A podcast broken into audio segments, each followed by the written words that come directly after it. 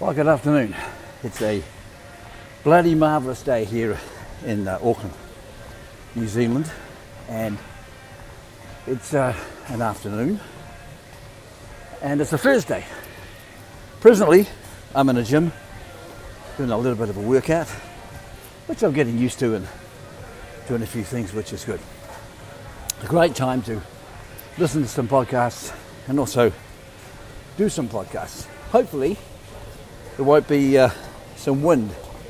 But even if there is, that's just the way it is. So, looking at people like uh, Gary Vaynerchuk, who I follow a lot, he recommends putting up 50 to 100 pieces of content a day. I believe you can do it. And in January, because it's December now, I'll be doing a lot more podcasts. I'll be interviewing a lot more people, and uh, hopefully they'll be interesting. But there'll be things that I, uh, I'm curious about. I popped into the library yesterday, picked up about 10 books. I don't normally go to the library. I was there by accident, as it were. And I thought, hey, wow, what a great, what a great place to be. Now these are non-fiction books, so I can browse through them very quickly. And some of them, I've read part of them online.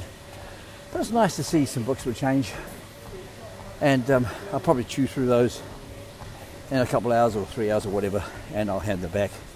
And it's a good place to do some research. I, I saw a lot of people there um, on computers, quiet and obviously involved in research, etc. So a lot of work can be done in the library.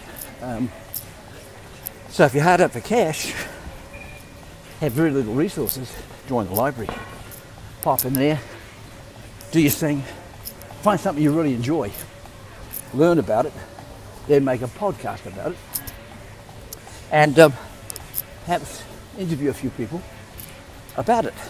People that um, are knowledgeable or ask some questions, or even better, give a podcast on the subject that you have read about, have learned about, and paraphrase it narrow it down to a few really important paragraphs and question those elements of the paragraphs that need to be questioned and turn a subject that you're interested into uh, into a subject that's potentially interesting to others.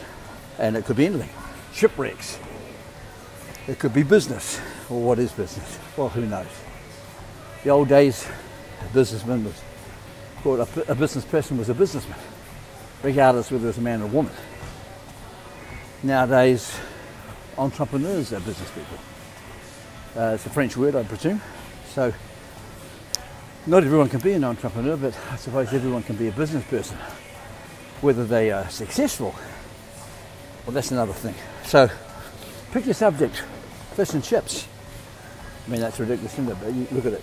Um, fashion, sports, whatever it is. Learn about it because you're in a, a, library full of books, computers full of this and that. So I thought it was a great idea. I saw a lot of people there.